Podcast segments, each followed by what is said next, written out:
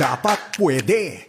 Dapat pwede. Programang nagtataas ng kalinangan at kaalaman patungkol sa proseso ng eleksyon at disability inclusion kasama ang Legal Network for Truthful Elections. Dito lang sa FABC Radio TV.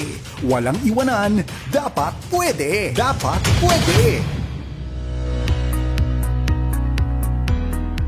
Magandang araw mga kaagapay, magandang araw mga kalente. Ako pong muli si Antoinette Eduardo at kayo nakikinig sa pangalawang episode ng bagong-bagong programang Dapat Pwede dito lamang po sa 702 DZAS FEBC Radio TV.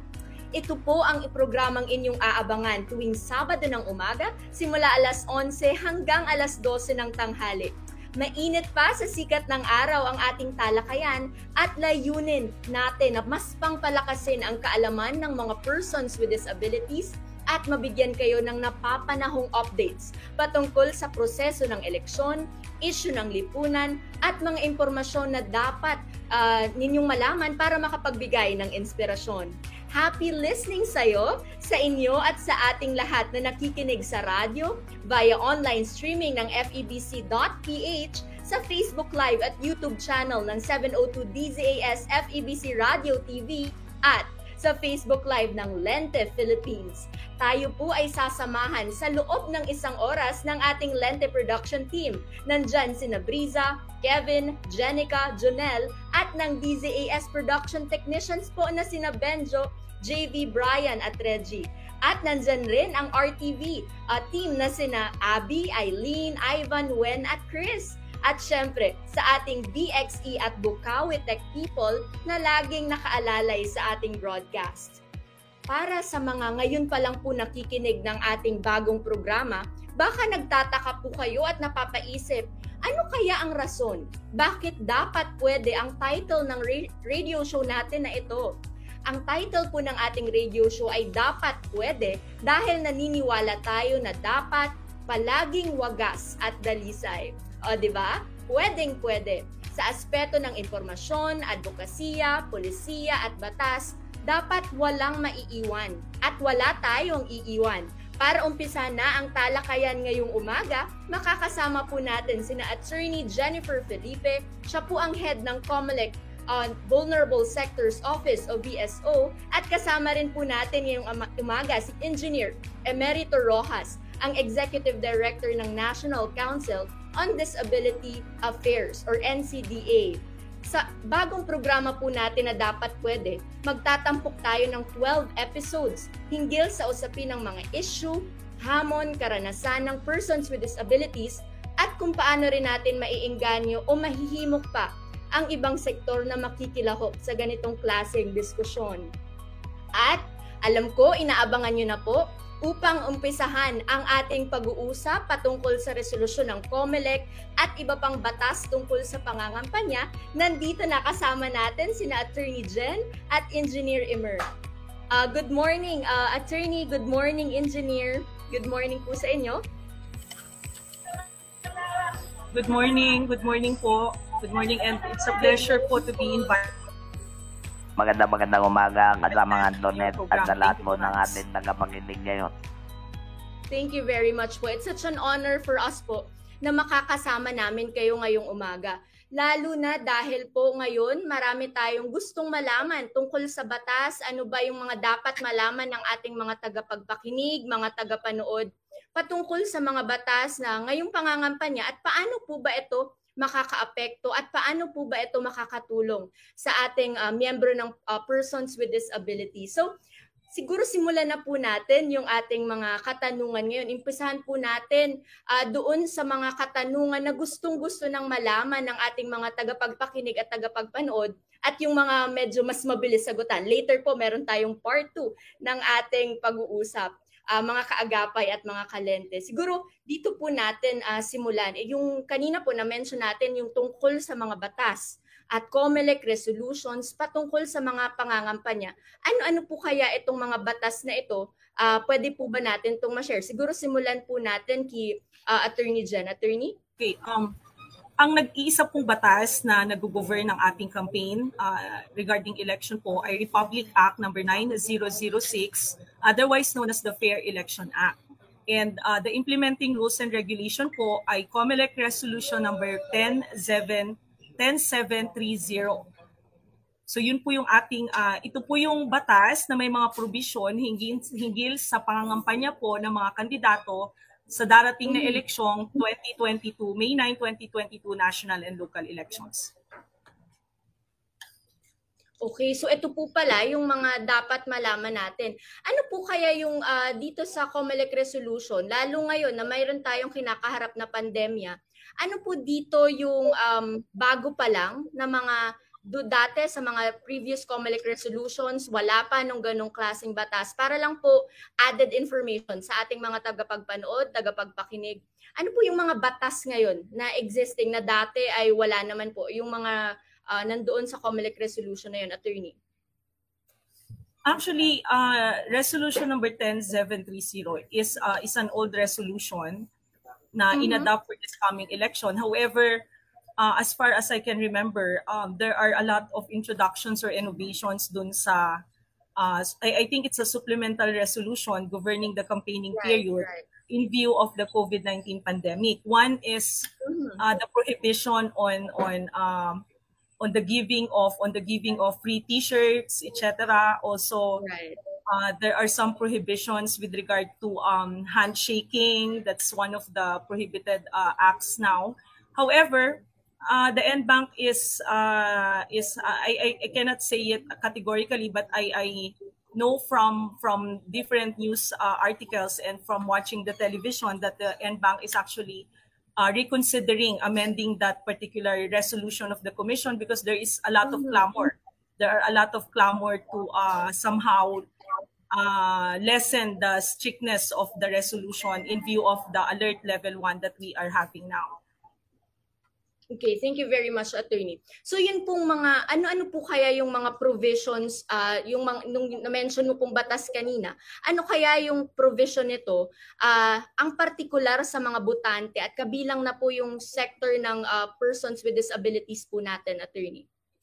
Okay, uh, in in resolution number 10730, particularly section 6, uh, titled Lawful Election Propaganda, it states that candidates and parties candidates and parties uh, are required to incorporate sign language interpreters and closed captioning in broadcast election propaganda intended for exhibition on television and or the internet and encourage to ensure the availability of the respective printed campaign materials in Mm-hmm. So okay, that's, that so particular provision is actually applicable for or actually intended for the benefit of our PWDs.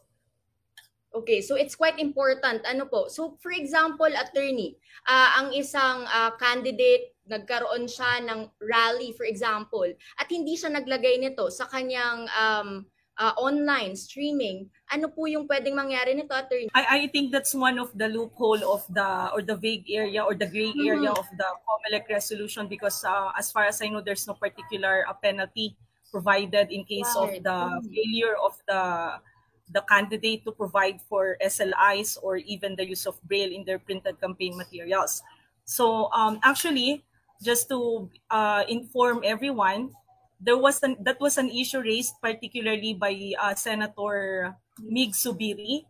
Uh, she hmm. he was he was asking or requesting the COMELEC to reconsider that particular provision to allow mm. him to dispense with the use of uh, SLIs in his uh, election propaganda. First, he stated that um, there was uh, the, the, hiring or the, the hiring of the SLIs is costly. That's one. Another mm-hmm. one is um, there is difficulty in in finding an SLI that will translate his uh, election campaign into a particular dialect, like in Cebuano and uh, Ilocano, I think, uh, if, if I'm right. So that, that's one of, of one of the issues um, specifically specifically pertaining to that particular provision. And uh, right. the VSO has actually uh, had actually issued its comment on the matter, and we are recommending to deny the request of Senator Migsubiri in view of mm-hmm. the uh, the the advantages that it um, the the advantages that it will has that it will have for the the PWDs. So that's something to be addressed upon. Ano, do you also agree, uh, Engineer Emir, that this is something na dapat i-address natin? Itong patungkol dito sa ating mga SLIs. Um, Engineer? I'm Yeah. very sorry. Ah, ito po ay napakagandang manungala dahil nagiging inclusive po ang ating eleksyon. Isang bagay po Mhm. yan na kailangan magawa upang lahat ng mamamayan, including person with disabilities, will be given the same right as on equal basis with others. Yan po ang right to suffrage ng bawat isa.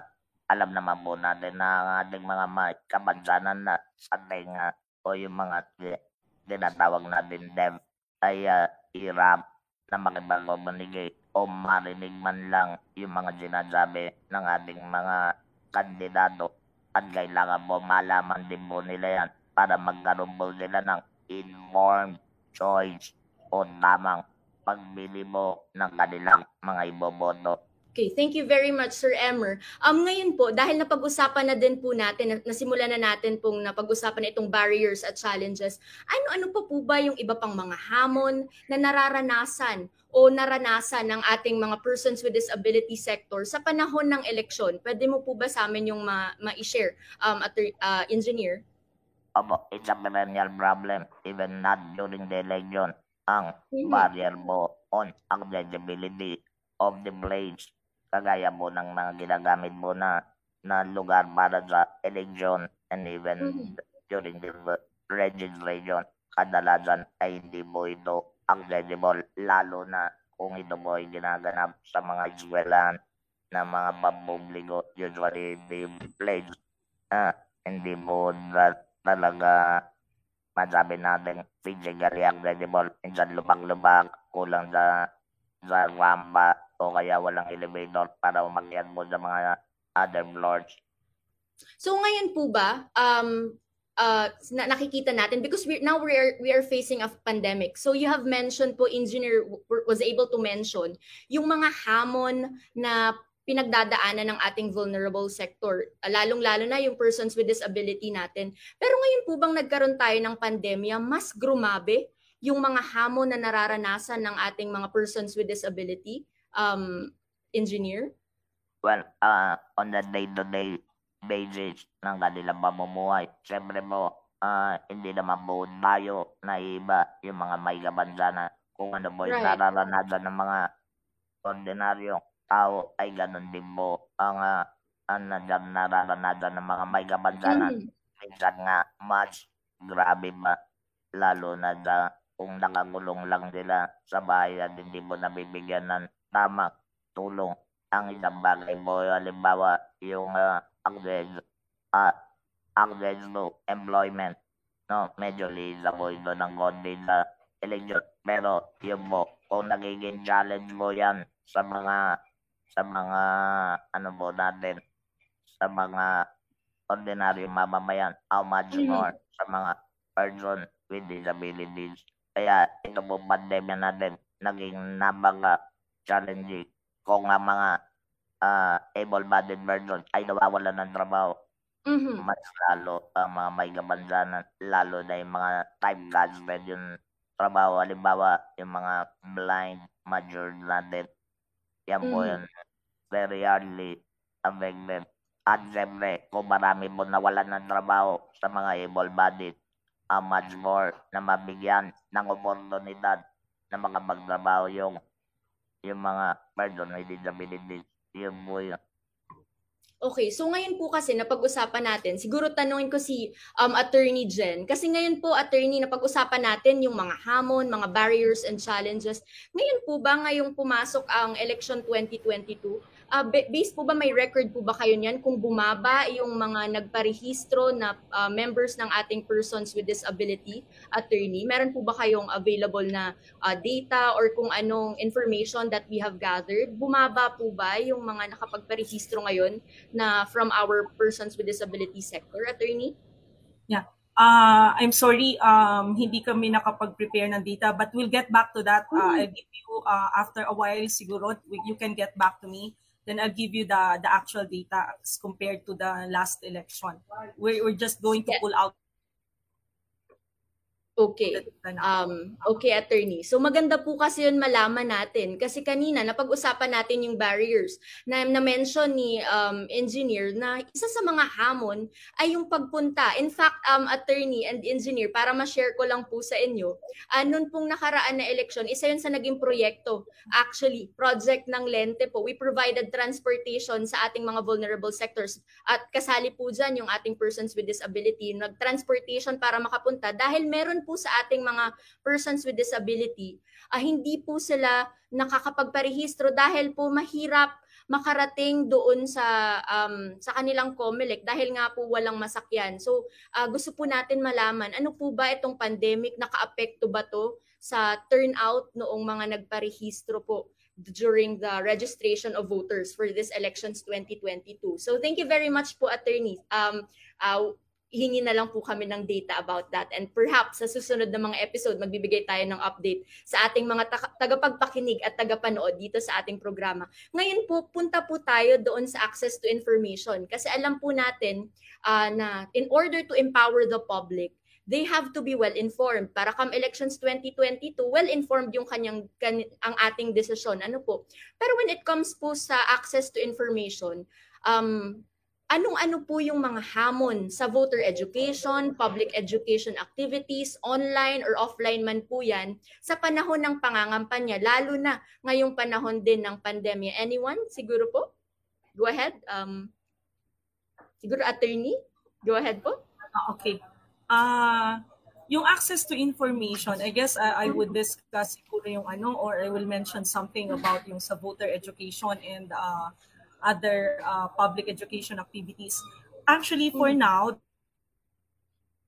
the VSO is conducting uh, a nationwide, in some affected areas lang, voter education. And uh, as we speak now, as we are here now, my uh, my sector heads, uh, PWD and SC and IT and uh, PDL, they are actually in Zamboanga City and just uh, finished uh, the voters education ng kanilang mga respective na voters. Uh, I I think ang unang prior to uh, during the pandemic, it's really um it's given already na talagang uh, marami tayong naging uh, limitations during the pandemic. Isa na yung movement ng mga tao. But uh, it, it's good now that we are under alert level 1 and most of the areas na sa buong Pilipinas I think ay uh, mababa na yung alert level. So hindi na mm-hmm. masyado naging uh, naging uh, hadlang yung pagpunta, pag-travel from one area to another uh, I, I'm mm. proud to say na I'm proud to share and to say na ang VSO ang ang kauna-unahang uh, mga opisyales ng uh, or empleyado ng ng COMELEC na bumaba sa field after mag-alert level 1. So, I'm really proud sa aking mga sector head and sa aking office sa VSO.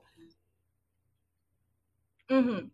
So, okay, ang, ang naging ang may mga hindrances pa rin or obstacles I guess. Unang-una sa yeah, unang-una sa voters education, uh, we we we uh, we plan the really to go out sa field lalo na sa mga PDL voters for instance dahil yung limitation ng movement nila. So it's uh, it's the VSO sector head, it's our uh, office na talagang nag-push na pumunta doon to conduct the voters mm-hmm. education. Mm-hmm. And so far, uh, naging ano naman sila, uh, very appreciative, accommodating and really thankful na for the first time talagang may nagkakandak ng voters education doon. Okay, uh, magiging problema, magiging problema namin kung hindi nagkaroon ng hindi tayo bumaba sa alert level 1. Okay. Magiging problema ang pasok o yung pagbaba sa field kung nasa string ano pa rin tayo ng COVID-19. That's why. Another is pagdating naman sa mga IT voters natin, alam naman natin kung saan sila mm-hmm. mga nakatira sa mga isolated areas. So internet connection is one of the problem, main problem pagdating right. sa IT. Sa mga PWDs naman natin, for disabilities, it's the again as you mm-hmm. mentioned, it's the transportation aspect. Yung kulang yung yung access nila sa sa transportation. That's mm-hmm. one hindrance din na hinaharap ng VSO. Oh. So na-mention mo po, thank you very much engineer sa pag-share po and attorney doon sa mga hamon. Kasi importante po na malaman natin yan. Lalo ngayon, ano po, para malaman natin yung mga hamon na yan, para may magawa po tayong paraan. Pero kanina po, na-mention mo po engineer, yung patungkol dito sa ating emergency accessible polling place. Ano po, yung ilalabas, ipapasok yung balota galing from one uh, precinct to another. So nakikita po natin na isang napakalaking hamon po yun. Ano po, na, napakalaking hamon dito sa paparating nating eleksyon. Um, Pagdating din po ba doon sa assistor, um, engineer, nakikita po ba natin na hamon din po yun, yung pipili ka ng assistor. Uh, dati po kasi nagkaroon tayo ng pakikipag-usap din sa isang miyembro ng ating person with disability sector po. At na-mention niya na kung minsan hamon daw yung pagpili ng assistor, kung minsan nagkakaroon ng intimidation, um, kung minsan nagiging ng, hindi naman talaga nakaka, mar, kumbaga yung freedom of speech kung minsan ay hindi talaga nagagamit dahil kung minsan yung assistor merong influence doon sa butante. Nangyayari po ba ito? Isa po ba itong malaking hamon din para sa ating mga persons with disability? Amo, kami mo na engineer, wala mo kami nado nun. But uh, there were reports na din din sa in some isolated incidents. Eh, mm-hmm. nangyayari po yun. Ano mo, uh, anong nangyayari man, eh, dapat sa by this time, by this election, ay palagay ko naman po ay mayroon ng solusyon ang Comelec dyan. It's a matter of, well, properly informing and making sure that those that we get as employees or regular staff during election be well informed and well uh, given the instructions on what to do and not what to do. Yun po yung klaro. At saka malaking tulong mo dapat pati yung mga watcher ng mga ng mga kandidato natin. Must be aware of that na hindi porket kasama eh, influential na yan ano at kung halimbawa ng, mm-hmm. yung isang blind na nagpatulong na sinabi niya kung sino gustong iboto dapat kung ano yung sinabi ng blind ayun din yung, yung imamarkahan ng assistant kung sakaling walang uh, adjacent na kaya o personal adjacent na kasama yung blind. Yung mga dev naman, ang challenge naman dyan sa mga one, simple lang mo eh, kung wala mong sign language interpreter, then must be reasonable accommodation wherein pen and paper ang simple na ang tanong niya, saan ba yung presinto ko? At mm-hmm. yun lang naman po ang susulat niya sa papel para mo maintindihan ng dev na nandun ka sa presinto doon sa third floor. Mm. Ganyan. At kung kailangan niyang hanapin yon eh pwede naman tulungan siya. Madali lang po. Uh, but the main challenge na yung mga mobility impaired mm-hmm. and usually kailangan ng dalawang tao o tatlong tao na tutulong para maiyak-iyak yung wheelchair sa masigib na pasilyo ng ating mga paralan. Yun po yung main challenge. Kaya kung hanggang mare, ibaba ang balota doon na lang sa baba at mag-akyat ng balota. Huwag naman po sana matapon yon May ulog ulit doon sa Bicol Machine para po mabilang ang kanilang mga boto.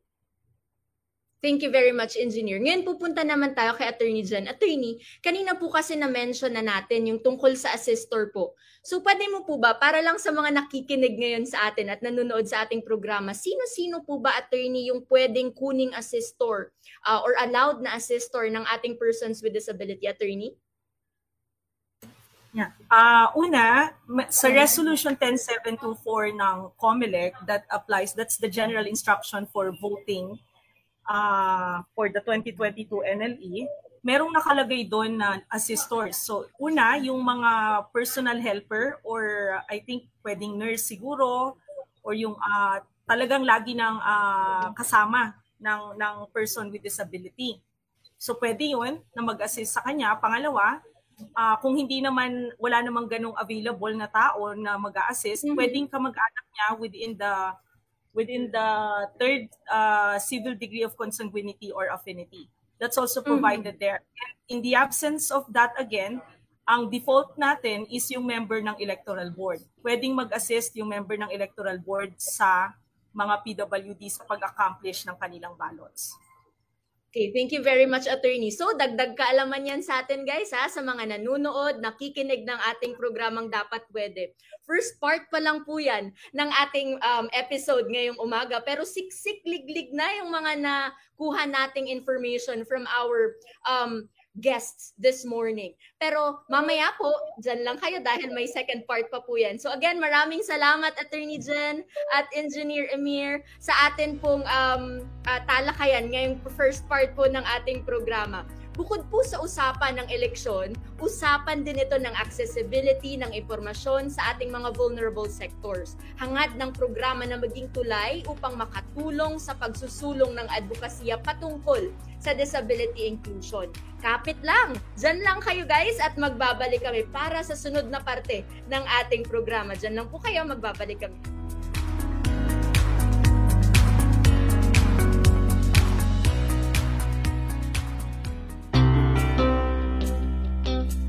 Upang makaiwas sa COVID-19, di na po kailangang lumabas para pumunta sa bangko.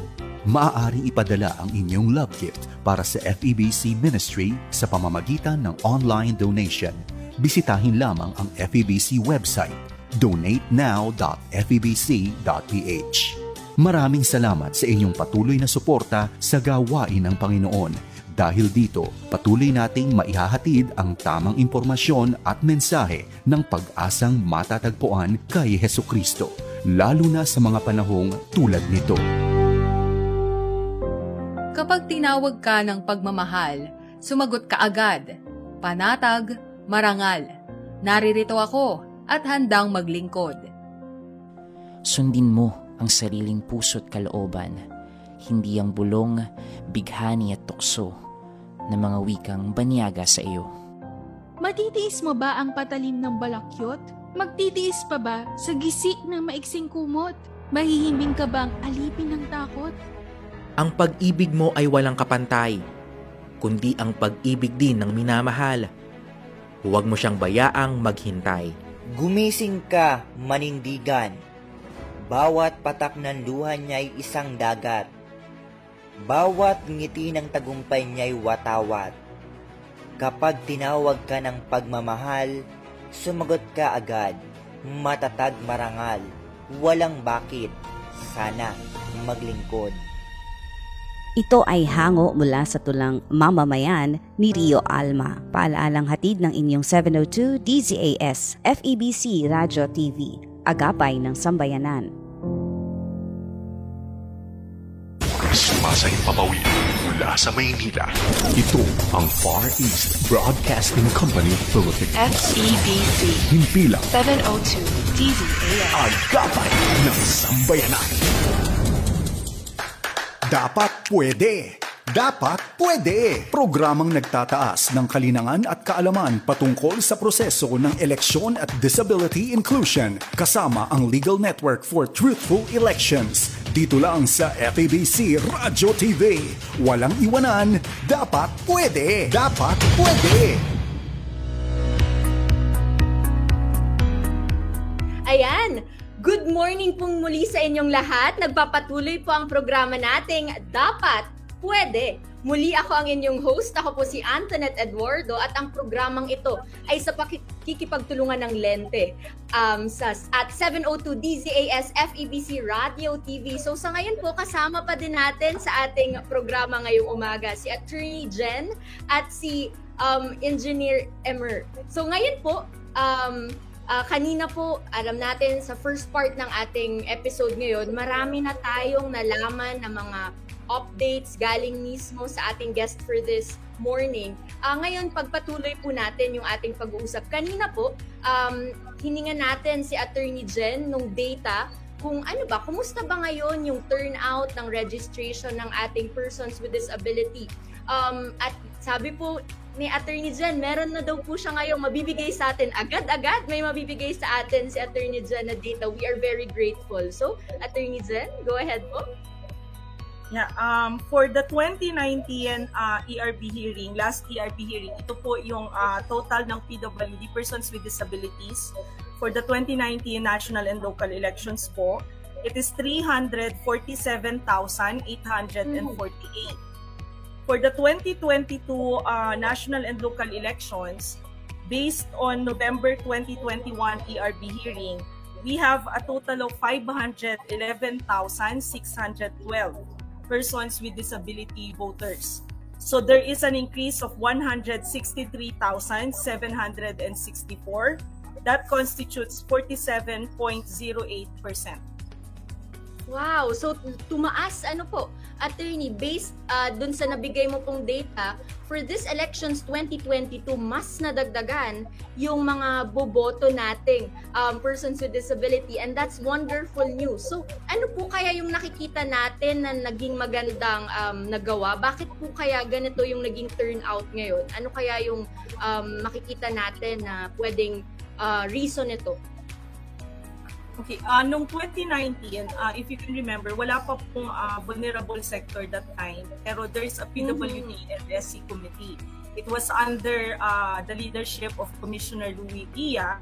And actually, uh, because of the programs and plans that were implemented during the 2019 NLE, I'm proud po to say na meron pong naging award, international award ang COMELEC uh, with regard to mga projects po na inimplement during the 2019. I think what that's one of the reason kung bakit nainganyo yung ating mga PWD na mas magrehistro and at the same time uh, mag-self-ascribe na sila ay PWD. I-identify yung kanilang mga sarili as PWD. If you want, uh, I can actually give you the data on the number of PWD or persons with disabilities na nag-avail ng uh, and senior citizens na nag-avail ng accessible polling places as compared to the 2019. But again, uh, uh, pardon me po, I, I can I, I'll pull out the data muna in the meantime po. Okay, so sige po, go ahead lang dyan, attorney. Um, Thank you very much po for that data. So napakagandang uh, balita po noon, ano, na tumaas yung number of um, mas tumaas ngayon yung mga boboto natin ng mga persons with disability. That's wonderful news. So sa ngayon po, um, pumunta naman po tayo dito. Siguro tanungin natin si engineer. Um, sir, uh, ngayon po, ano naman po yung maaaring gawin? Kanina po kasi napag-usapan natin yung mga hamon uh, ng ating persons with disability. So ngayon po doon tayo sa solution part. Ano po kaya yung nakikita natin na pwedeng gawin ng National Council on Disability Affairs upang masolusyonan o maiwasan yung mga na-discuss natin kaninang mga hamon? Um, engineer? We keep on learning and we keep on empowering persons with disabilities. At yung right to suffrage nila ay makamtan nila. Sa, sa ngayon mo, there are about 1.5 million person mm-hmm. with disabilities and probably half of that are in voting age. Ano naman po natin na malaki yung uh, parte ng mga voters ng, na voting age po natin. At sana po, mamalaki ba ang mga bilang ng mga may kabansanan na makaboto sa susunod na eleksyon sa pamamagitan po ng ginagawa natin. Another solution that we're trying, that we will be doing, ay mag, meron kaming over na dalawang sign language interpreter dito sa within Metro Manila for the whole uh, time na nandun po yung eleksyon. Kaya lang, inihingan namin yung yung tulong ng BSO na kung saan ang concentration na maraming sign language uh, na mga namin deaf. Doon mo namin lalagay yung dalawang sign language interpreter na empleyado mo ng NGDA. Kaya yun mo yung tulong mo natin. Yung para mo magampanan na tunay na karapatan ang mga may kabansanan sa eleksyon. Magaganda po. Maganda po yung uh, mga na share niyo po sa amin ng mga solusyon. At ito po ay in partnership ano with uh, VSO na mention mo din po kanina. Um thank you very much po engineer. Ngayon po uh, tungo naman po tayo ngayon sa VSO. Um attorney, ngayon po kasi sa kasalukuyan, umiikot ang Vulnerable Sectors Office, alam natin, para sa mga public education activities. Uh, sa ngayon po, attorney, kumusta naman po ang inyong karanasan tungkol dito? Ano po yung mga naging development o may mga hamon po ba tayong na-experience? At nasaan po ang VSO sa susunod, uh, sa mga susunod na linggo para baka may nakasubaybay sa, for sure may nakasubaybay na baka pumunta sila or abangan nila yan, um, attorney? Opo, uh, as I've mentioned po earlier, uh, kasalukuyan pong nasa Zamboanga City yung aking mga sector heads. Uh, three of them, actually yun po yung aking talagang mga sector heads. Uh, they conducted, uh, the IP, uh, IP sector head conducted um, IP vote Mhm. Voters Ed sa Simariki Island sa Zamboanga City, Barangay Talon-Talon. And then uh, yung PDL uh, PDL uh, sector head is in Zamboanga City, nagkandak din siya doon and also together with the PWD sector head. Okay, uh, for so far uh, sa mga pinuntahan naman nila, so far I don't think na nagkaroon sila ng masyadong mabigat na problema. Uh, may mga instances lang siguro yung mga sa, sa persons with disabilities, yung mga hindi talaga maka-access ng mga transportation. I think yun lang yung medyo naging uh, naging problem. Pero mas malaki naman yung uh, percentage ng mga butante na nakapunta sa mga uh, scheduled na voters ed. Actually, Zamboanga City is the third is the third uh, third part of the voters ed na or third area na pinagkanda kanila ng voters ed. So for mm. mga for for the mga for next uh, days po, uh, ito po yung kanilang schedule for persons with disabilities voters education. Meron po sila sa Cebu City, sa Cebu mm-hmm. on March uh, 23 to 25. Sa mm-hmm. Manila po, 5th District, April 5 sa Caloocan, mm-hmm. April 6. Sa Las mm-hmm. Piñas, April 7. Sa Quezon mm-hmm. City, 3rd District, April 8. Sa Naga City, Camarines Sur, April 19 to 21. And Calapan, Oriental Mindoro, April 26 to 28. So yun po yung mm-hmm. mga uh, susunod po nilang mga schedules after Zamboanga City. Okay. So, ayan na, abangan niyo po yun. Uh, sa ating mga tagapagpakinig, taga-subaybay, ayan, nak- nakuha na natin yung schedule ng mga susunod na voters education uh, sa mga susunod na araw. Uh, meron po ba yan attorney SLI na kasama uh, for the voters education, um, attorney? the PowerPoint of uh, the PWD uh, sector mm-hmm. head, si Doc Mao, ay, ay, meron siyang SLI inset doon sa kanyang uh, okay. uh, PowerPoint presentation. Okay po. So yan, abangan po natin yan sa ating mga tagapag uh, taga-subaybay ngayon. So kayo po na mention natin na pag-usapan natin yung tungkol sa pilot voter registration. Yun pong pilot voter registration, yun po yung naging programa natin kung saan we provided transportation para sa ating mga person with disability. Dahil alam natin, isa yun sa mga struggle. Uh, na-mention din yun kanina, yung pagpunta sa COMELEC office, pagpunta sa uh, voting center para makapagparehistro para makaboto. So nung voting registration po, yung ginawa na, yun yung ginawa natin. Uh, nag-provide tayo ng transportation para sa ating mga vulnerable sectors at syempre yung person with disability po. Ka-partner po natin doon, ang National Council on Disability Affairs. So, sa ngayon po, yun ay kumbaga na solusyon na natin ang isang problema noong panahon ng voter registration. Pero ngayon po, yung tanong natin um, para kay um, Attorney Jen sa VSO, Attorney, maaari po kaya itong ipagpatuloy sa araw ng eleksyon? Uh, yung ganong klaseng programa at kung ipagpapatuloy po natin, ano ang nakikitang posibleng programa o problema sa proyekto kung gagawin ito sa araw ng eleksyon, attorney? Okay. Um, we mm-hmm. actually in the process of uh, waiting for the approval of the executive director regarding the uh, the proposal of the Lente for the mm-hmm. free transport of the persons with disabilities on election day uh, in uh, in some or several areas. Uh, they they I, I forgot the name. They dubbed it uh, a particular uh, name. I, I forgot it. So I'm sorry. Pero um ang ang ano namin, we I we actually um congratulate Lente for that project during the registration. It was really laudable and uh, unfortunately, I know even then I, I, wasn't I wasn't the head of the VSO at the time. It was uh, Ared Balangkit. So, uh, mm-hmm. but we, we were actually I, I know of the project. I was aware of the project then. Uh, unfortunately, um, hindi siya na-actionan positively ng COMELEC.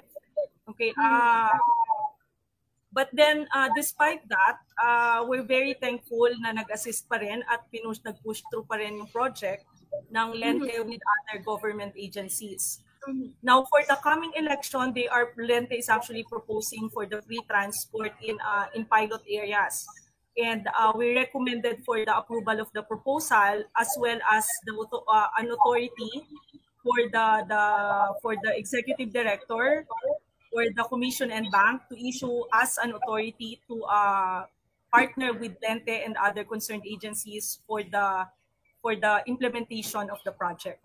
So yun po yung status noon. We are we are in fact uh, in favor of the proposal uh, but now we are waiting for the go signal of the higher house. Okay, thank you very much, Attorney. Ngayon, uh, tatanungin ko naman si um, Engineer Emmer uh, tungkol po dito sa um, karanasan ng NCDA, doon po sa nasabi nating programa. Ano po ba, Engineer? Kumusta naman po yun?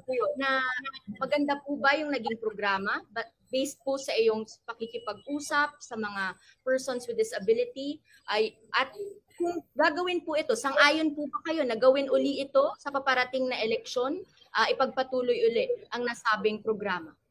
Um, uh, dumadang ngayon ako maganda mo yung programa. At mm-hmm. uh, ang uh, siguro ang kailangan natin i-address ay yung kung ng concentration ng mga may kabansano na pwede natin servisyoan na gano'n. Kasi alam naman po natin, scattered nationwide ang mga may kapansanan. Pero kung matutumbok po natin kung saan mas kinakailangan at mas magiging epektibo yung programang yun ay mas maganda mo at ang palagay ko mo ang BSO ay ginagawa mo yan at, gina, mm-hmm. at uh, sa tingin ko mo ay magiging successful ulit kung sakaling gawin ang isang bagay lang mo uh, sana ma'am huwag may misinterpret ng iba na pati yung mga barangay may tanak na politiko yung mga sasakyan o kaya yung mga politiko mo na may tatak ang kanilang sasakyan. Ay uh, mag, mag uh, transport ng mga may kapansanan ng other vulnerable sector uh, members. Kasi po baka ma-branding na angon yung mga nandot o yung mga alam niyo naman baga yung botong ganyan. Ano po? Right, so, right kaya ingat lang po tayo doon sa ganon. Dahil alam nyo naman po minsan, makita lang, iba na ang interpretasyon mm-hmm. ng ibang tao. Kahit na maganda ang layunin, ingat lang po sa ganon. Pero kung kaya mo, mas maganda.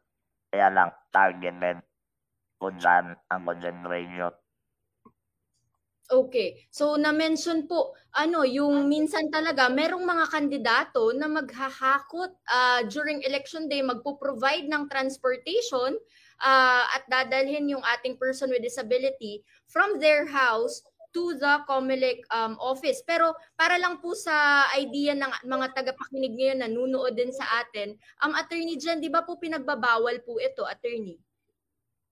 Yung pag-provide uh, ng transportation lalo na ng mga kandidato ng mga politiko um attorney Yeah, precisely, precisely that's illegal hmm. yung hakot system. Uh, isa yan hmm. sa reason kung bakit kung bakit uh, nag, nag, nagpursige si Comgia before to create yung uh, ABC or accessible voting centers for IP voters precisely mm-hmm. to avoid yung hakot system that's also one of the apprehensions actually namin sa side namin sa COMELEC and sa VSO na magagamit ng mga politiko lalo na uh, if we are going to partner with the DILG. Uh, the DILG definitely will go down sa mga local offices nila and that's the local uh, offices ng mga mayors or uh, mga local uh, what do you call that executives So sa mga city municipality natin, so yan yung kanilang mga hihingan ng tulong or alam naman natin ang ang kultura sa Pilipinas, sila yung may control as long as it's the local government, may control sila over the the properties ng mga ng local governments and they, are under the, the DILG although So isa yan sa apprehension actually, lalo na kung yung tatakbo na income, yung incumbent ay tatakbo for re-election.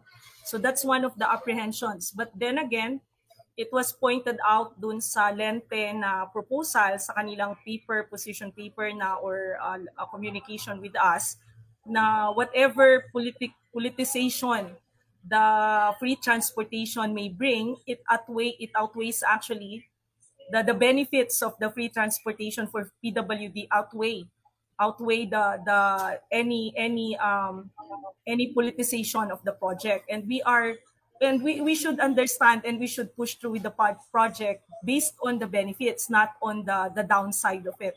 And I think hindi naman na ganun ka well, we are actually underestimating din naman yung ating mga voters. Hindi na sila ganun ka-limited yung mind, mindset nila. Hindi na ganun ka-limited yung mental state nila just to attack the the COMELEC for for giving or for giving um services or or uh, coordinating with other or partnering with other uh, stakeholders for purposes of free free transportation ng ating mga persons with disability especially on election day.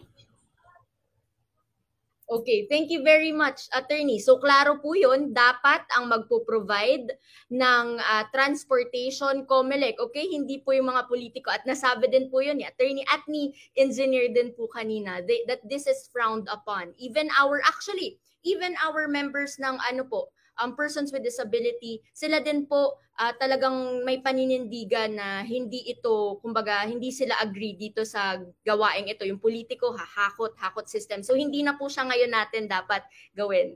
This is, kumbaga ngayong eleksyon, uh, ititigil na. Dapat matigil na yung ganung sistema. Ngayon po, um, isabi lang, lang din po natin, doon po sa pilot voter uh, registration drive po, kapartner po natin dyan ng NCDA, NCIP, NAPC at ang DILG. Kapartner po natin sila doon sa ginawa nating um, um, pilot voter registration. So sa ngayon po, um, patungo naman po tayo uh, dito sa usapin ito. Ano-ano po kaya ang mga dapat gawin upang mas maging maayos ang legal at policy framework tuwing panahon ng eleksyon uh, matugunan ang mga hamon at maitaas ang accessibility sa panahon ng eleksyon. Ano-ano po kaya yung pwede nating gawin um, patungkol dito? Um, go ahead po. Siguro unahin natin uh, uh, si engineer. Ano-ano po kayong nakikita natin na pwedeng mga gawin para mas maayos ang legal at policy framework tuwing panahon ng eleksyon at matugunan ang mga hamon uh, at maitaas ang accessibility sa panahon ng eleksyon. Uh, sa iyo pong pagsusuri, engineer. Opo, uh, I always believe that we have to learn from experience. Kaya mo yung mga nangyayari ngayon, nangyari noong nakarang eleksyon, ay kailangan may tago natin. Pati po yung mga datos kung paano po nila uh, natanggap ito kung saan po yung, yung uh, let's say, yung uh, uh, Water registration, maaaring palakasin natin. May datos mo ang lokal kung ilan mo may kabansanan sa bawat cities and municipalities. And then they will be helping on that also. We will be putting up, uh, well, capacity building videos para po sa iba't ibang pangangailangan na may kabansanan. And let's hope madoble natin ang goal natin. Madoble natin ang bilang ng mga may kabansanan na boboto in the next uh, election. Yan po ay magandang uh, angarin natin upang yung karapatan ng mga may kabansanan, ang boses mm-hmm. ng mga may kabansanan ay tunay nating ma-iayag dito sa mga darating na election. Maraming Thank maraming salamat po. Thank you very much, Engineer. Yes po. Attorney, is there anything that you want to add po? Um, actually, uh, I have outlined uh, a lot of things that we would want to uh, accomplish after the, the election for purposes of giving more advantages sa ating mga persons with disabilities. Mm-hmm. So unang-una, I guess uh, uh, unang-una to institutionalize muna yung uh, vulnerable sectors office. Uh, it's it's just a creation of the COMELEC for now. So de facto office siya. Wala siyang basis sa law and uh, the the personal the personal complement or the manpower complement is just uh, are, are all contract of service under contract of service. So that's one para magkaroon tayo ng uh, masolidify yung mga projects and programs para sa mga persons with disabilities and other mm-hmm. members of the sector. We are really, really pushing for that and I hope after the election, uh, mangyari yun, uh, matupad siya. Okay, second, uh, yung pagpasa ng mga ng mga pending bills with regard to persons with disabilities sa sa Senate and sa Congress. Mm-hmm. Uh, there's uh, there's one bill, the early uh, voting bill. Uh, I I think that's uh, authored by uh, Senator Marcos. So mm-hmm. siguro because of constraint of time, hindi na siya naihabol or naipasa. Another one is uh, there's this uh, proposal to amend uh, the provision of 10366 on accessible polling places. Actually, uh, kanina minention, uh, I think minention ni Sir Emmer kanina about the emergency accessible polling places. Okay, the emergency accessible polling places po or AAP is just a band-aid solution for now. So we are actually looking towards uh, uh, towards the the solidification of the APP, the accessible polling places provided for in uh, Republic Act 10366 rather than to focus on the emergency accessible polling places.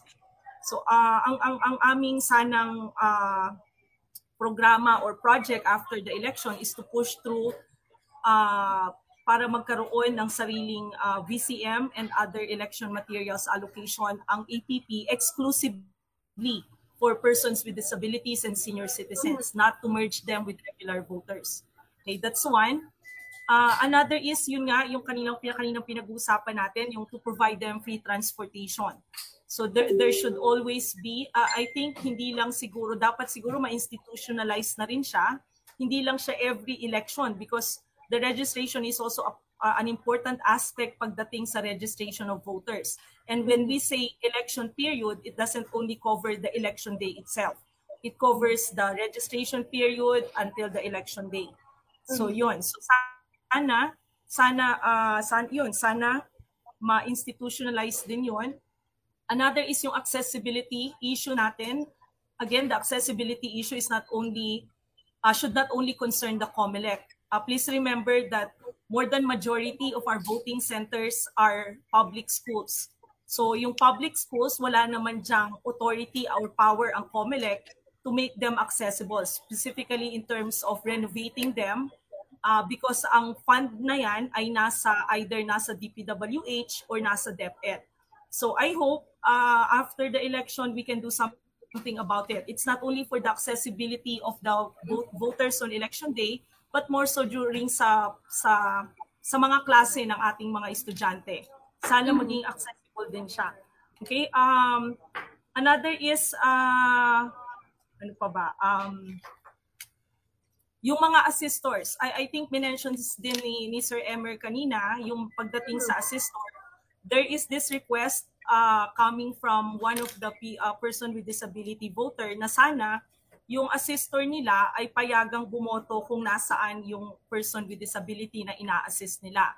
Okay, mm-hmm. um uh, that that's one uh, I admit it, that's one of the that's one of the ano ba tawag dito? Parang hindi namin siya nabigyan ng pansin for this uh yeah, mm-hmm. that's one of the oversight ng OBSO ngayon Uh, hindi namin siya nabigyan ng pansin for now, but we are there was this proposal that we need to amend or uh, submit a supplemental memorandum to allow certain voters na bumoto rin at least at least for now sa AYAP.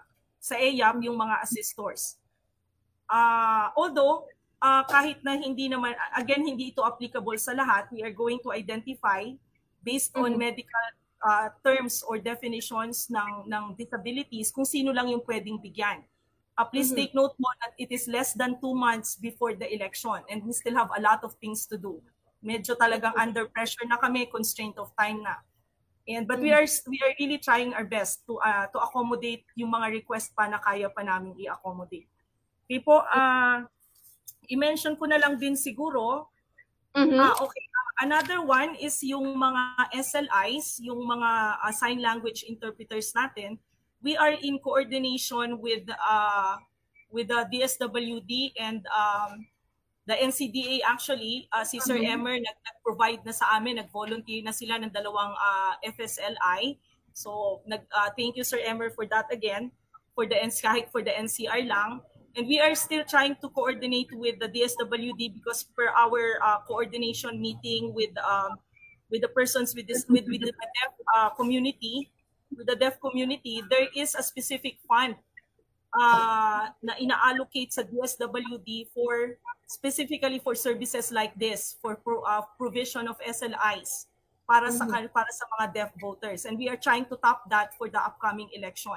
So mm-hmm. ang ang ang to uh, to inform lang po kayo ang initial uh, ang initial communication namin with the DSWD medyo hindi siya hindi hindi mukhang hindi umaayon pa sa amin Mhm. plan sa aming plano. But still, we are trying to coordinate pa rin to provide the SLIs kahit na sa mga pilot areas lang. Okay po, and meron din kaming, meron ding request actually for uh, instructional video, lalo Mhm. na sa mga AYAPs po natin, para lang dun nga sa ating mga, uh, I think this is for the deaf voters also pa rin, para mag, ma, hindi man nila maintindihan yung sinasabi, meron ding guidance pa rin na nandun sa voting center for them. So, Mhm. so yun po. And siguro i-mention ko lang ah, yung kaninang min sinabi ko about the accessible polling places. Mhm. Noong 2019, 2019 national and local elections po, meron tayong 270,082 na accessible polling places. And nagkaroon po tayo ng, ng increase na 24.28%. Ngayon po, it, it is now thir- 335,656 na. So it's it's an increase also so that's good news po at med ah, nararamdaman natin na talagang positive na yung reaction or yung feedback ng ating mga persons with disability voters sa election, sa electoral process. napakadami natin ngayong good news na nakuha. Ano po? So, ayan, another good news, tumaas yung percentage ng mga accessible polling place ah, sa buong bansa. Ah, nagtumaas ng 24.28%. So, thank you very much, Attorney Jen, for that in-depth update po sa aming lahat. Maraming salamat po. So sa ngayon, maraming maraming salamat po sa ating guests for this morning. Siksik liglig talaga at umaapaw yung mga information na nakuha natin. Thank you very much, Engineer Emmer, and thank you very much, um, Attorney Jen, for sharing with us your time. Um, maraming maraming salamat po. So muli, maraming maraming salamat sa ating mga special guest ngayong araw na bigyang linaw ang ating mga kaagapay at mga kalente sa mga COMELEC resolutions at batas na mayroon tayo tungkol sa pangangampanya.